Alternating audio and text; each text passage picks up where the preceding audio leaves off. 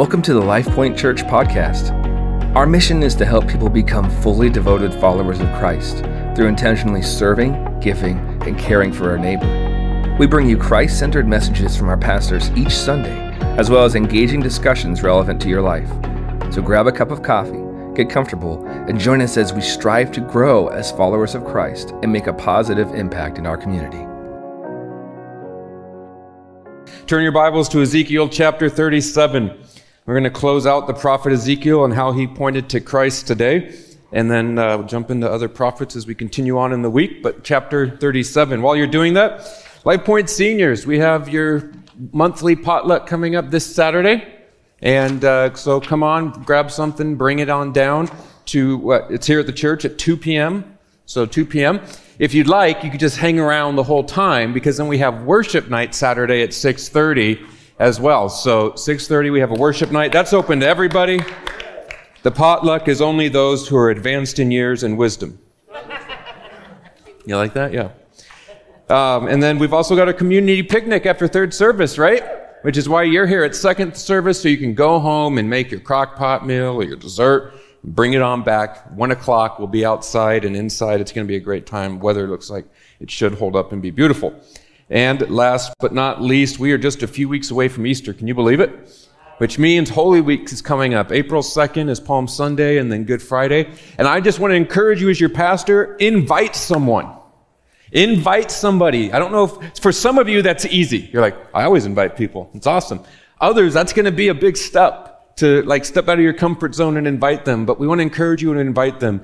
It would seem that at around Easter time, more than any other time of the year, people are most open to saying, okay, who's God? Maybe I'm going to give him a chance. So invite somebody. We've got some great uh, services set up for that coming week. And we look forward to having you, having you and them here. Okay, Ezekiel 37. So this is uh, this is quite possibly right the most famous of all of Ezekiel's writings, at least in our culture and our time. It is the Valley of Dry Bones. And honestly, if you knew anything about Ezekiel, often it's this vision that comes to mind. And so today we're going to read the scripture, and then I hope to bring some interpretation and some application to it for you this morning. Starting in verse 1 The hand of the Lord was upon me, and he brought me out by the Spirit of the Lord. He set me in the middle of a valley, and it was full of bones. He led me back and forth among them, and I saw a great many bones on the floor of the valley, bones that were very dry. He asked me, Son of man, can these bones live? I said, O sovereign Lord, you alone know. Then he said to me, Prophesy to the bones. Say to them, dry bones, hear the word of the Lord. This is what the sovereign Lord says to these bones. I will make breath enter you, and you will come to life. I will attach tendons to you, and make flesh come upon you, and cover you with skin. I will put breath in you, and you will come to life. Then you will know that I am the Lord. So I prophesied as I was commanded. And as I was prophesying, there was a noise, a rattling sound, and the bones came together, bone to bone. I looked, and tendons and flesh appeared on them, and skin covered them, but there was no breath in them. So he said to me, Prophesy to the breath. Prophesy, Son of Man, and say to it, This is what the sovereign Lord says. Come from the four winds, O breath, and breathe into these slain that they may live. So I prophesied as he commanded me, and breath entered them. They came to life and stood up on their feet, a vast army. Then he said to me, Son of man, these bones are the people of Israel. They say our bones are dried up and our hope is gone and we are cut off. Therefore, I want you to prophesy and say to them, This is what the sovereign Lord says, O my people. I am going to open your graves and bring you up from them. I will bring you back to the land of Israel.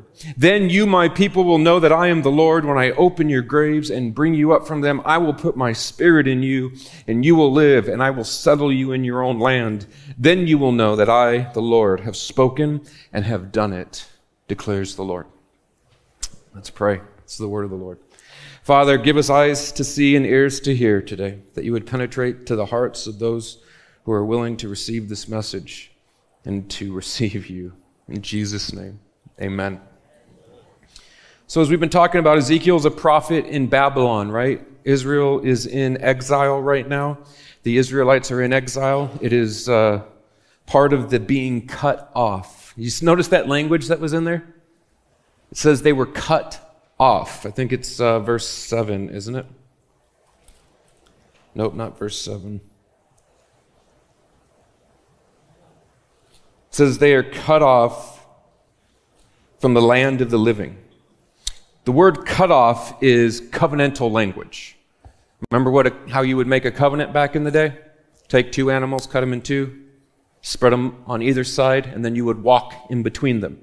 And then the two parties or nations or whoever was making the covenant with each other uh, would walk through them. And what you're saying is, May I be as these animals if I break the covenant. And so to be cut off is covenantal language that is being used. That's going to be important later, so I just I want you to see that because it's going to come into uh, play here. So here's Ezekiel, and the Israelite people have been cut off from their land. They are in exile to Babylon. And what happens when you go into exile is you begin to lose your identity, right? I know that there are people here from other nations. Are there not? Who's here that came from another nation, another country? Is there anybody? I know you are. Yeah. Right? As you spend time over here, you begin to sort of lose some of that identity unless you're very intentional about it, don't you? You begin to fall into the traditions of, and the cultures of the place that you're at. And before you know it, if you aren't intentional, you will completely lose your identity.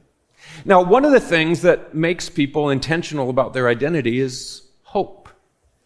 Hope.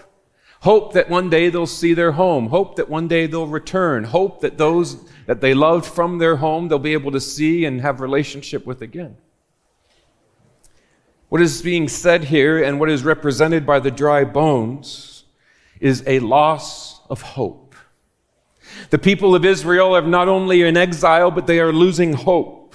They are losing life. Which is why in verse 11 it says, These bones are the whole house of Israel. They're the children of Israel. Our bones are dried up and our hope is gone. Oh, verse 11, there it is. We are cut off. We are cut off. And so this is a fulfillment of prophecy in Scripture. But what the Israelites have been cut off from is their homeland, Israel, right? They've been cut off from Jerusalem. They've been cut off from their place that was given to them by God as a gift. Everything, all the land, all of the properties of the land, everything they had was a gift given to them. And now they're cut off and they're in captivity.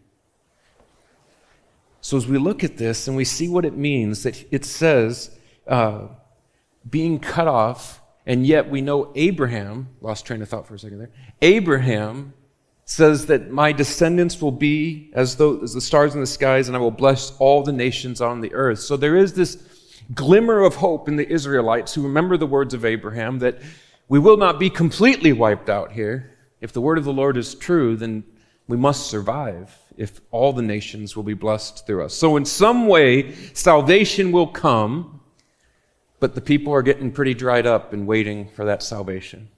The hope is beginning to dry up. The, the desire for leaving is beginning to dry up. They're beginning to just assimilate into the culture, change worship, change how they are. And so here we have this word from Ezekiel, this vision that brings hope. That is the main vision behind the dry, the valley of dry bones, friend. It is hope in the midst of crisis, hope in the midst of exile hope. So, how do we apply this for today? Well, if you look at what Paul says in 1 Corinthians 15, 1 Corinthians 15, if, if we as Christians have a hope only for this life, then we of all people should be most pitied or most miserable. Here's the thing we all know that death is coming for each of us, right? Sooner or later, we're all going to die. We've accepted it. It's a fact of life, like the sun rising and the sun setting. Everyone will have a moment, a time when we die. But is death natural? Is it imposed? Right?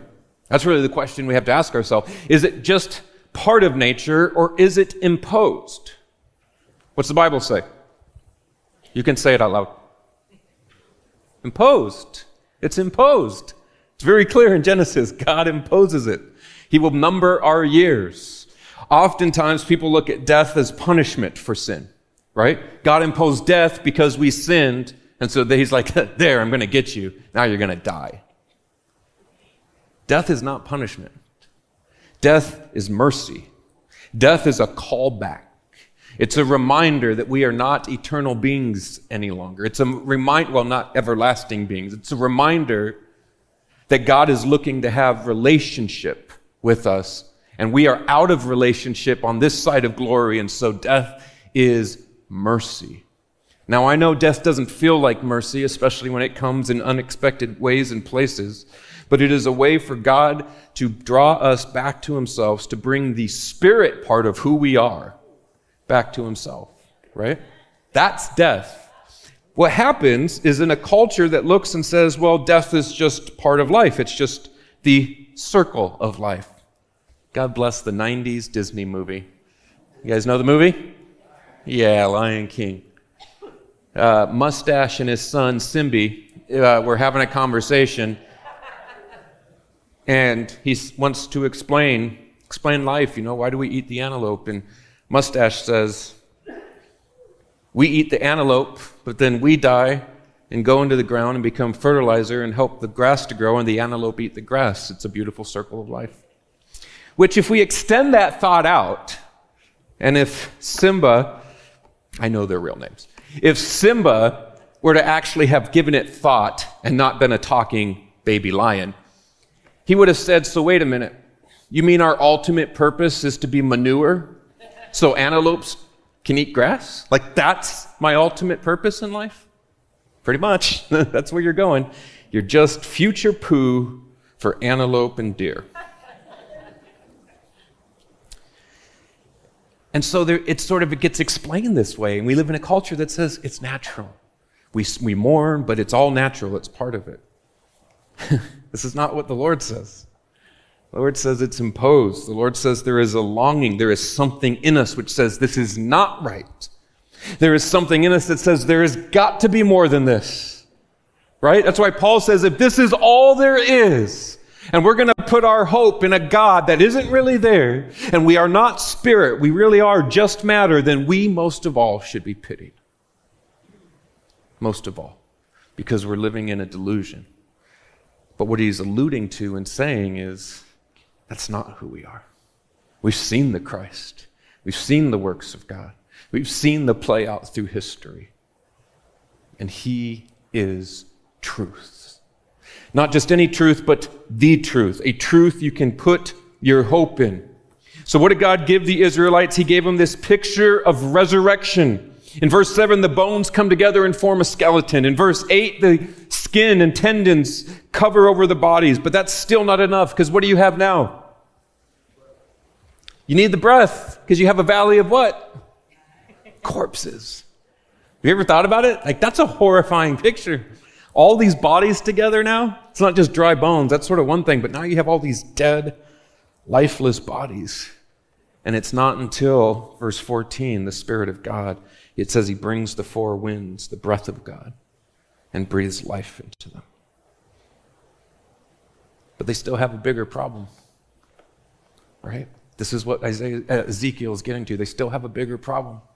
They've been brought to life, they're physical living bodies, but they're still spiritually in exile. They're still spiritually in exile. Even though God has breathed life into them and they are breathing, the spirit is still dead. It says, We are born dead in our trespasses. Not mostly dead. Not hurt, not injured, not weak. Dead.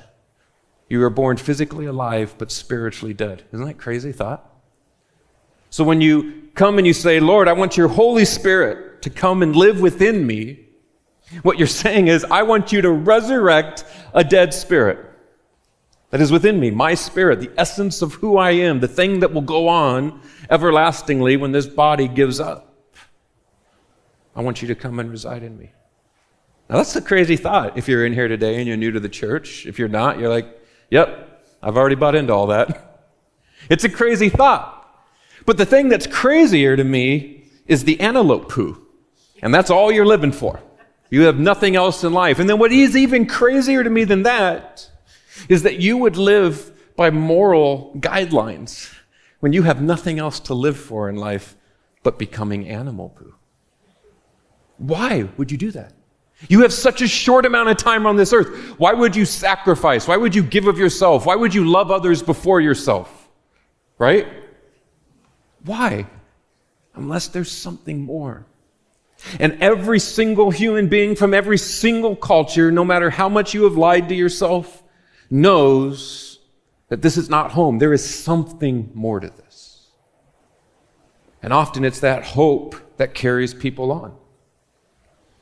And what Jesus is saying here, right, or what God is, the Holy Spirit is saying, is I'm about to lead a return from exile for more than just my people and for more than just land. But I am about to lead you out of death itself. I will lead you out of the problem of death, the imposition of death, and into life. And this will be a sign of it. You see that? Hope is a powerful thing, is it not? There's been all sorts of studies done on hope in people in the hospital and people with injuries, those who have hope, those who lose hope, and the power of hope. So, how do you get this hope into you? It says you have to hear the truth, be born again of the Spirit, and believe the gospel. That's pretty simple, right? We're all done? That's it. You have to hear the truth. This is why it's so important for you to talk with your neighbors, your friends, coworkers, and say, hey, come to church. Holy Week. It's a week spoken of truth, and not just any truth, but the truth. It's a week focused specifically on the Messiah in the event of his death and his resurrection. And when you speak truth and you bring people into this place where they hear the truth, that's the first step. What does Ezekiel say when God asked him, Can these bones live again? He says, You're sovereign, you know. And God says, Prophesy to them, speak to them. Speak truth over them. Right? Jesus is not some symbol of moral goodness, friends.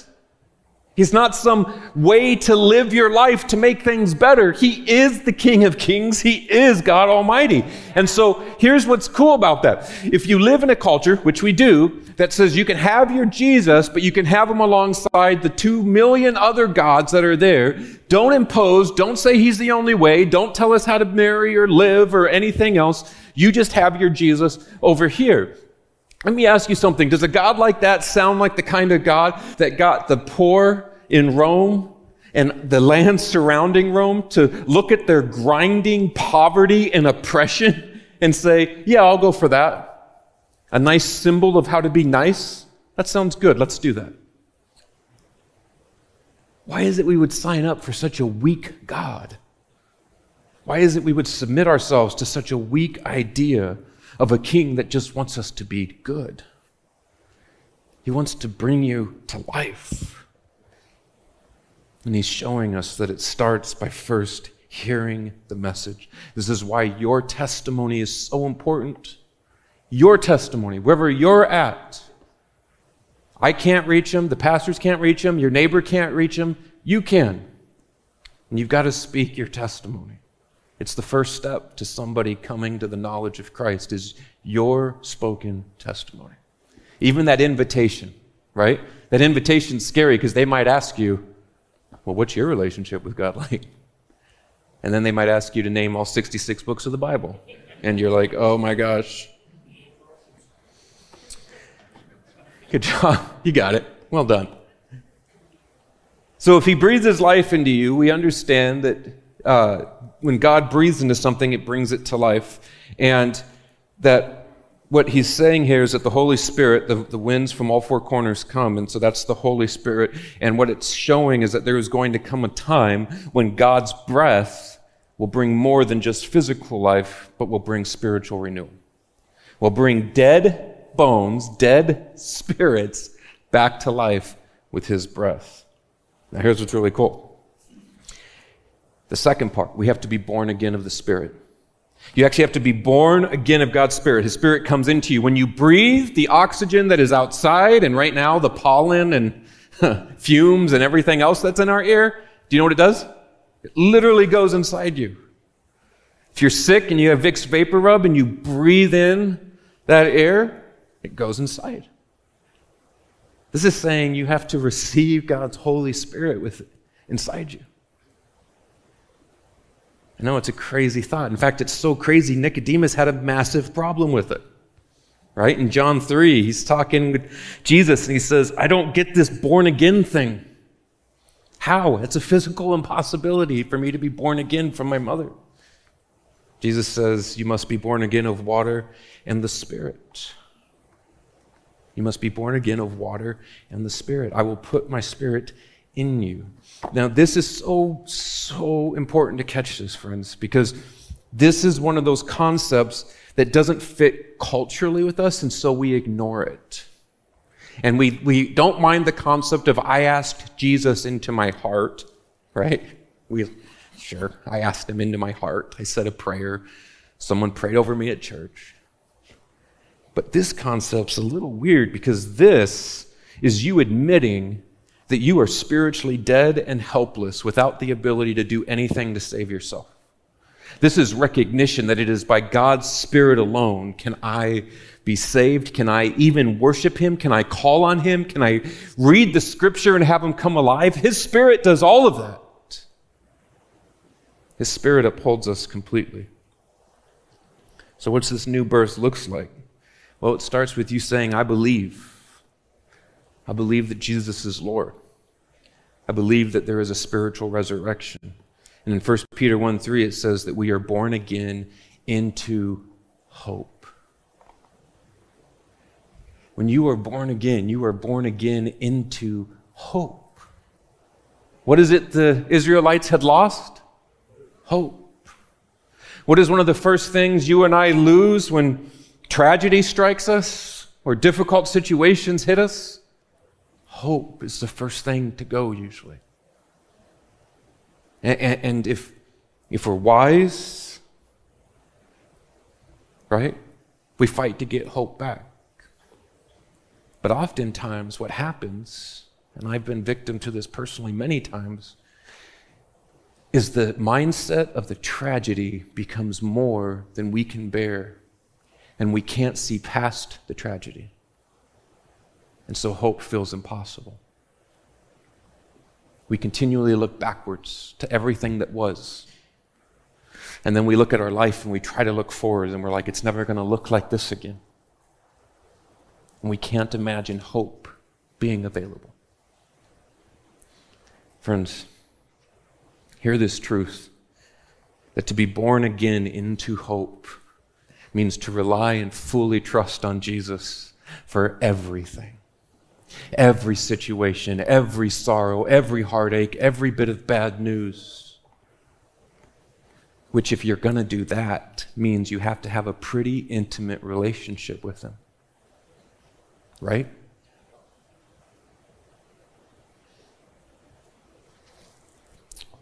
We have to hear the truth. We have to believe and be born again.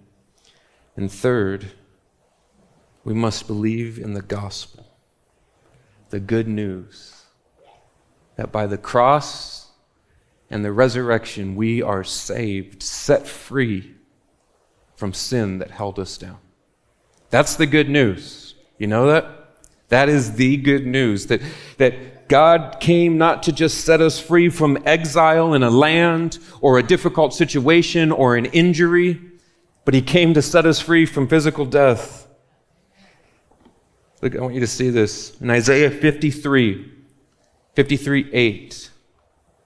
You can write this down, but listen to this. remember what I said with the language? Isaiah 53 8. He was cut off from the land of the living. He was cut off from the land of the living. Jesus, do you see how these prophecies? This is so wild. Either this is an unbelievable coincidence over thousands of years and hundreds of generations of people, or there's an almighty God orchestrating the story. Isaiah says he was cut off from the land of the living. Who? Do you know what the rest of Isaiah 53 is about?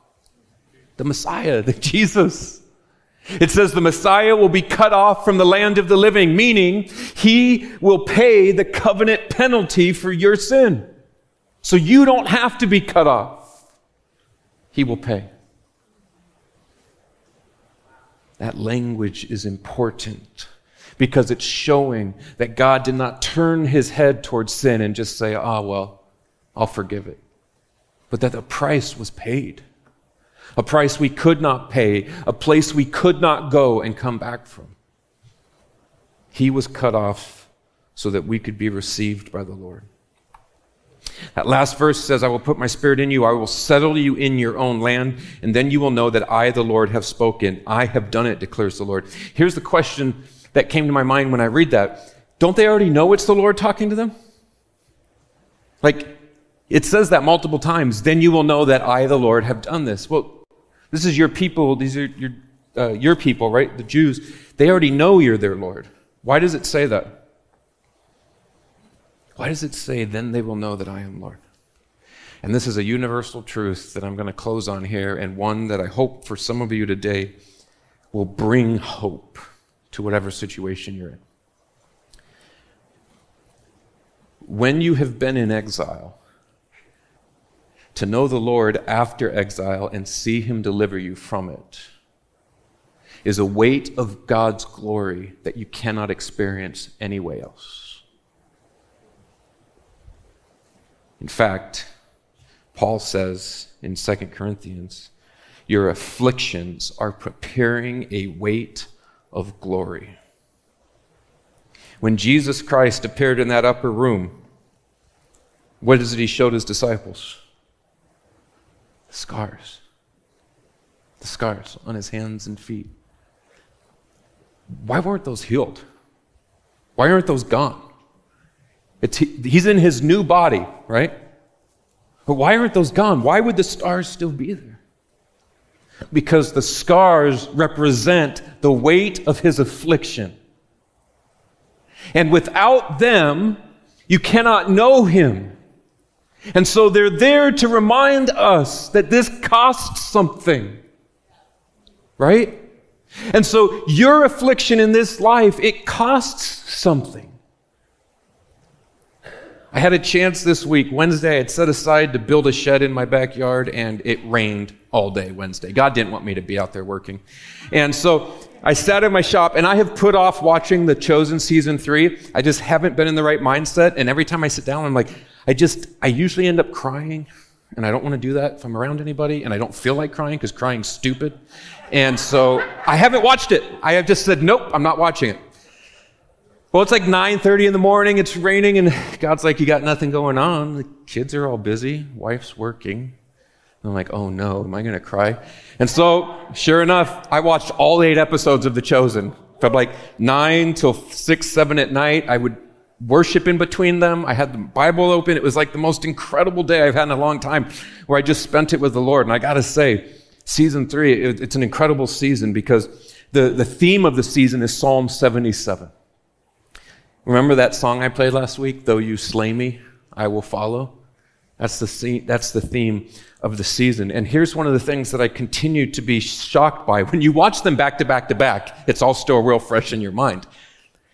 But the disciples are with Jesus when he raises Jairus' 12 year old daughter from death, right? They're there, they watch it happen.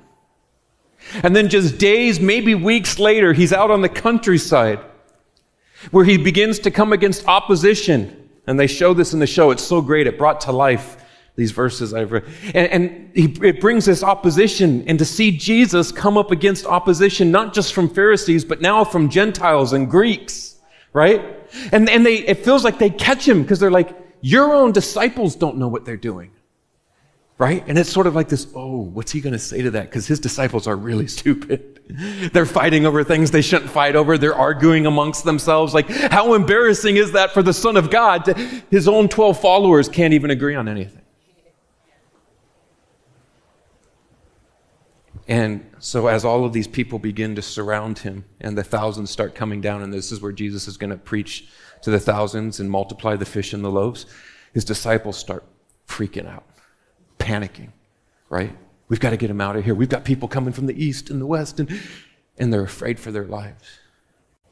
And the whole time, I'm thinking, because I'm sitting safe in my shop as it rains outside, what are you scared of? You're with Jesus. The man raises the dead. He heals everybody who comes into contact with him. You have seen it and witnessed, it for about two years now, is about where we're at. What are you afraid of? And I'm telling you, as I'm having that thought, I wish the Lord didn't work on me like this, but He's like, What are you afraid of? Nothing. Nothing. I'm fine. I'm not as scared of anything. I have Jesus. And it was like this moment where I looked at my life and I looked at things that scare me. And those same words came back to me Jesus, I'm right here with you. Why are you scared? It'd be one thing to have those crowds surrounding you and Jesus isn't there, but he's right there. And it begin it, it's an eye opener to where am I placing my hope? Am I placing it in my physical surroundings? Am I placing it in my relationship with my spouse? Am I placing it in my children? Am I placing it in my health? I, I, I, if you ask me, I will tell you my hope is in Jesus Christ. But what, I, what I'm fearful of and what makes me anxious will actually tell you what my hope is in. And so I think for us, when we look at our afflictions, we have to understand that God's hope isn't changed or diminished through our afflictions, it is magnified. Who He is, the weight of who He is, is magnified in our life. And we're going to need Him to uphold that. You know that?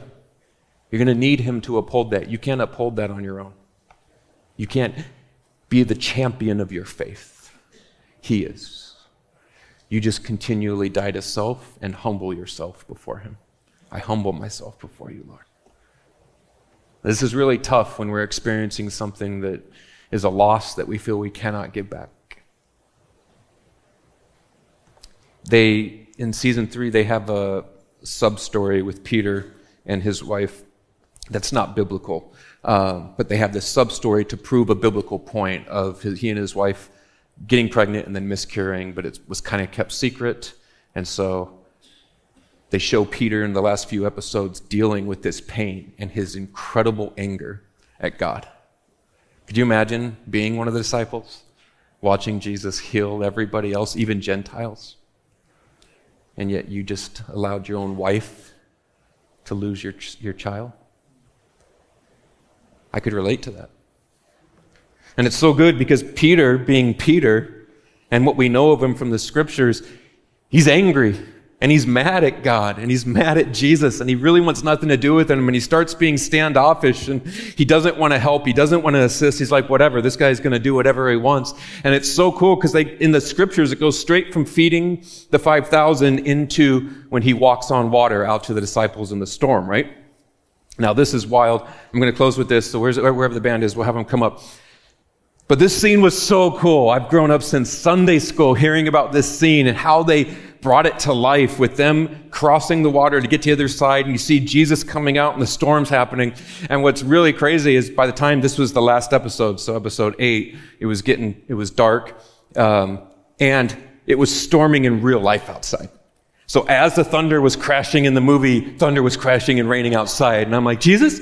I kept looking out my shop door to see if I saw the figure coming through.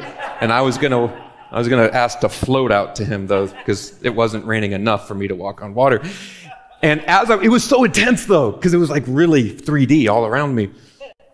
And Peter is so angry and he's so hurt, and you can feel it. And he tells him, if you are, if you are him, if you are Jesus, then call me out into the water. And there's this first, this arguing. He's dealing with his emotions, his anger that God would allow this to happen. How is it you heal all these around and you allow my child to die? And the Lord says, You will have to understand that in order to know me, in order for me to know that you are mine and that you love me, it cannot be that just for that things always go well for you.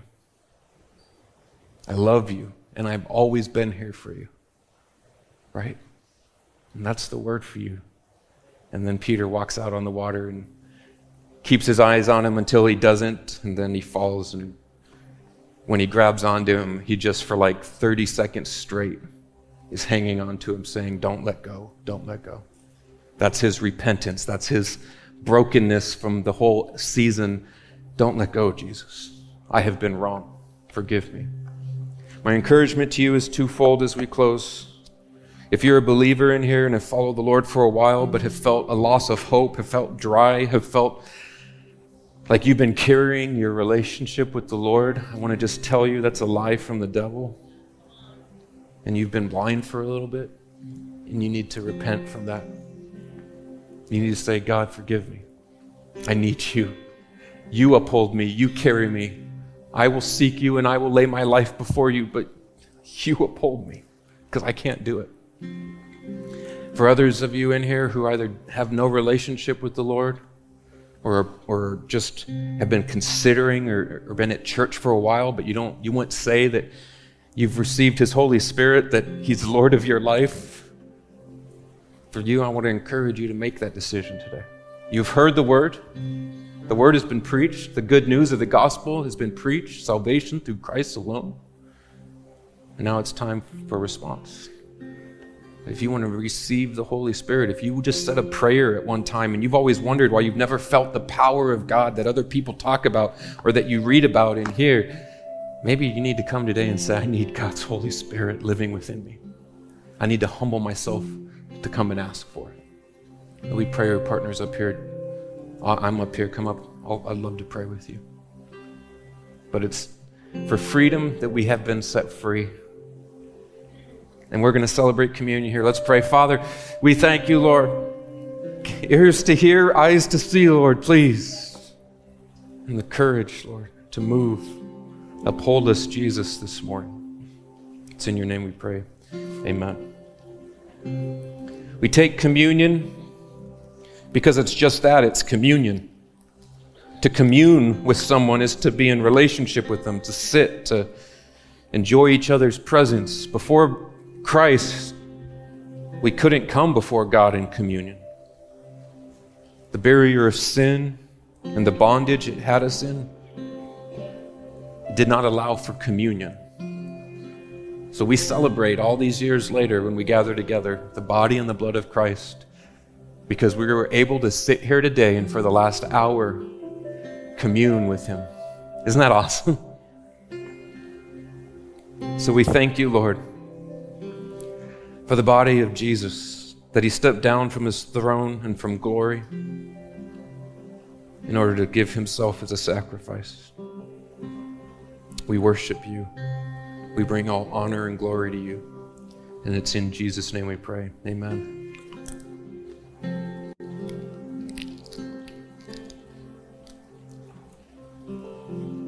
And then he took the cup, and here's the thing so oftentimes when we think of Jesus and his sacrifice, we have the cross, right? The empty cross. As Christians, we have an empty cross. Catholics have a cross with Jesus on it. Here's my question Where is the stone cross? The cave cross that shows an empty tomb? Because if he just died, that's not, that's not a big deal. But he didn't just die. You see, when he shed his blood, and died the way he died in the fullness of time, he went to death and defeated death. He didn't just die and do a magic trick and come back to life. While he was dead, it says he defeated death. He preached the good news to those who had gone before and overcame sin and death and then resurrected himself. And so it's by the power of his blood that one day you and I if you are his son or daughter, we will resurrect into glory as well. And so we thank you, Lord, for the blood of Jesus Christ, for the cross, and for the empty tomb. It's in his name we pray. Amen. As we close in worship, I invite you again, come forward. If you want prayer for anything else going on in your life, if you feel hopeless and you want prayer, come forward. If you just need to be encouraged, come forward and pray. Let's pray. Let's worship and pray together. Would you stand?